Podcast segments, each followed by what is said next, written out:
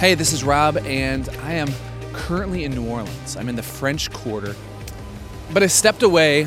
Oh, man. As the train goes by, I'm saying I stepped away to get to a little bit quieter spot down by the water as the trolley rolls past. But I stepped away because I want to share with you a couple thoughts on life, creativity, change, and comfort. Over the past couple days, I found myself in a couple conversations that reminded me of a life theory I have that I think, right off the top of my head, I'm trying to think of a name. What do I want to call it? I think I would call it the compression of comfort. Uh, but before I dive into that, this is the very first episode of a series that I'm going to be calling Let's Cheers. And here's the deal if you haven't been following along with the podcast, if this is your first time listening, I am currently on the road with music for the next, essentially till the end of 2019. Pause for another trolley. Maybe this isn't the quietest spot. Uh, but I had I had this question, this curiosity when it comes to you and me, relationships in general, and social media. Maybe maybe I'm alone in this, but tell me if you've ever found yourself in this scenario. You run into a friend that you haven't seen in over a year. And as you're talking within the first few minutes, oh man, it's so good to see you. I feel like I feel like I've seen you. It's somebody ends up saying, I feel like I've seen you. I feel like I've known uh, what you've been up to in life, but I just now realized I haven't seen you in a year. Uh, I have this false sense of us hanging out, but I just am realizing now I haven't seen you in forever. I haven't made time for us to get together. So, man, I find myself having those situations all the time. And it's even more exaggerated when you're on tour with music. It's easy to find myself in a van, just scrolling through social media in a green room, uh, and feeling like I'm connecting with others, but actually uh, being isolated in a room by myself. So, what would happen if I use social media purely with the goal to meet up with as many people as possible all over the US? I'm going to document the journey here on the podcast and on social media. If you want to keep up to date with it, if you want to see if I'm going to be in a city where you're at, head over to my personal website, therobmorgan.com slash let's cheers. And there's a map and the list of everywhere over the U.S. I'm going to be. We leave New Orleans as soon as I'm done recording this. We leave New Orleans, head over to Houston. From there, we're up to Denver, then down the West Coast, and then through the Midwest and over to the East Coast for the second leg. I would love to meet up with you if at all possible. So hit me up. All my contact info is over there, and I'd love to see if we can make something happen. Okay, about this compression of comfortability. Check this out. I was on a flight two days ago from Minneapolis into Nashville, and I found myself sitting next to a gal named Jennifer on my flight.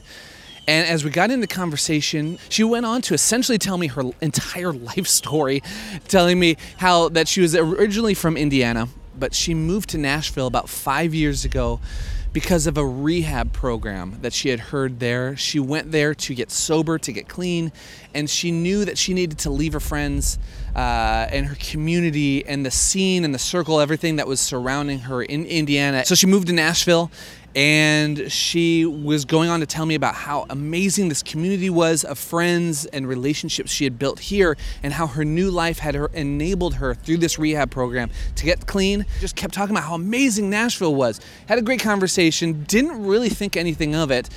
Landed in nashville and later that evening, I found myself in a 25 minute Uber ride with a guy named Chris. And I was talking to him about life. I was like, okay, are you from here? I have so many friends in Nashville uh, I've realized that nobody's really from Nashville. It's one of the fastest growing cities in the U.S. And I was, I was kind of joking with him. I'm like, okay, you say you're from Nashville, but nobody's really from Nashville. Where are you from? What's your, uh, where are you from? what's your story? He's like, actually, you know, I, I am from Nashville, uh, born and raised. But about seven years ago, I left Nashville to go to Texas, where there was a rehab center because I needed to get clean. I was like, that's fat. okay, this is fascinating. Tell me more about it. He said, yeah, I just felt like the scene I found myself in Nashville, uh, the friends I had, the community I was around, uh, there's no way I was going to break out of that lifestyle unless I left. So this guy goes on to tell me about how his scene, his circle, his relationships, his friendships in Nashville were actually holding him back from getting clean and sober, from living I don't know. I don't know what kind, whatever language. I don't know what kind of language you use, but it took leaving. It took getting out of this space that he grew up in, that he's comfortable with, this place that he's known his entire life, the friends he had. That man, so hard. He had to get completely out, not just make new friends in town, but fully get the hell out of there go to this rehab center and start over. And then once he did that, he was able to go back to Nashville. He made new friends. He still didn't stay in contact with the scene he was in originally. And he went on to tell me how he uh, he's feels like he's looking at Nashville through different eyes. He's his relationships with his man. This is so crazy. The uh, the comparisons of this. His relationships with his nephew. Uh, he was saying has never been better. With his brother, they finally rekindled. Uh, they finally reconnected. And I found myself thinking about the comparison between these two people. One person had to move to Nashville to get out of their scene and their circle and their comfort zone with the hopes of living a better life living living to their fullest potential, their fullest badass, embracing their full badass self. Now I know, by the way, I know that I'm totally, uh, I'm skimming over this. I'm I'm making something lighthearted that's as heavy as rehab, and I know there's so much more to it than like, well, you know, breaking out of your friendships. But someone had, she had to move to Nashville to start again, and this guy had to move away from Nashville to start again. I, th- I was thinking about that, and I was fascinated by the thought that how often in my life.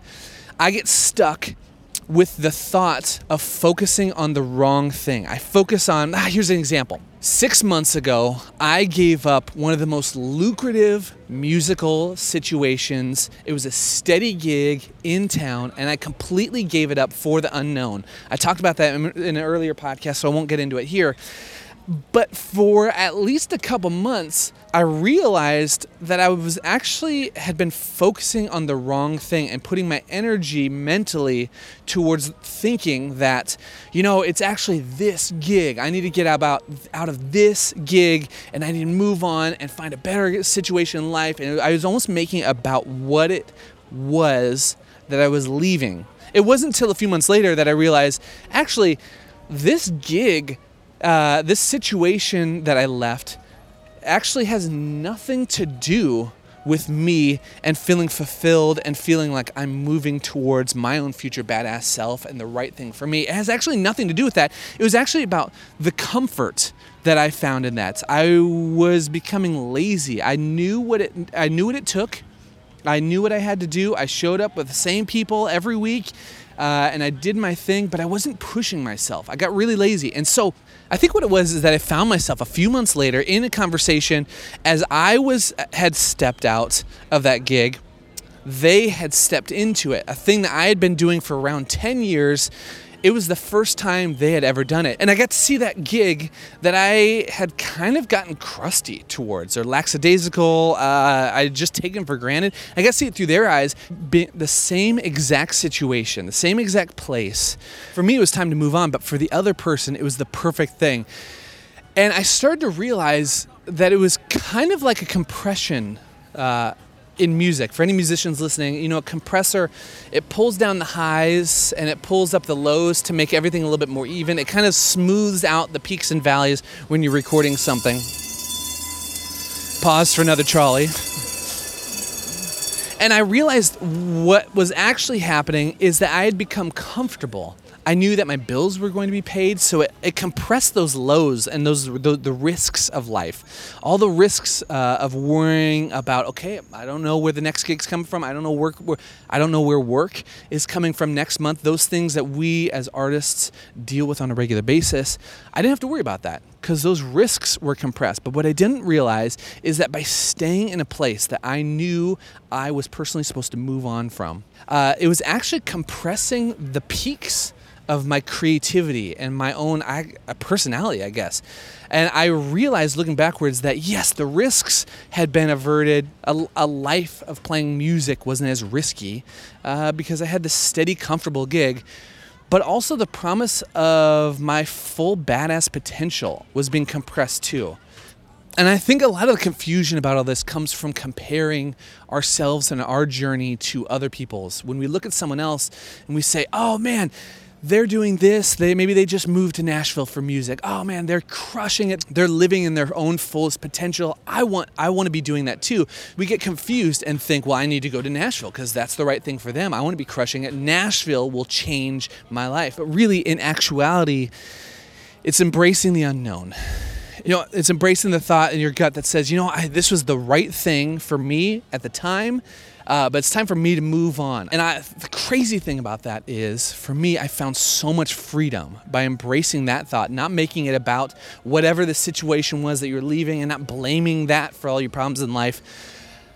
But for me, when I embrace this idea of movements and the idea that just blind comfortability is one of the most dangerous things that we can fall into as artists and creative people, it was only then that I could actually look backwards and celebrate that season of my life. I'm looking backwards right now, and yes, it's still, I would not go back um, to the position I was before. But for the first time in like 10 years, I can look back and I can say, oh man, you know what? That was the right thing for me. Let's celebrate that season of my life.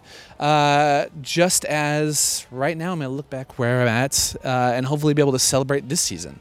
I'm on tour. Uh, I'm away from the comforts of home, and I love it. Uh, it's the right place for right now. I know I can't spend the rest of my life doing this. I can't. I know this Let's Cheers thing isn't going to be happening for the next 10 years of my life. It's only going to happen for the next couple months. I'm going to embrace the unknown.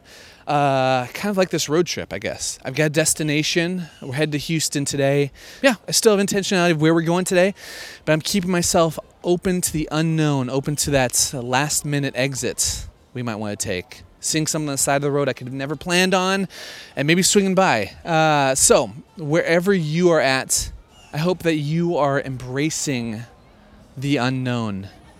May I mean, uh, yeah, maybe be, be comfortable but not complacent, and may your journey be pulling you currently to your most badass potential. Okay, gotta head out. Heading to Houston. No idea what tomorrow will look like, but I'm open to it. Uh, I'll see you back here on the podcast. Let's cheers. Man, get a hold of me. If I'm gonna be near you, I'd love to get together. Have a great rest of your day, and as always, stay curious.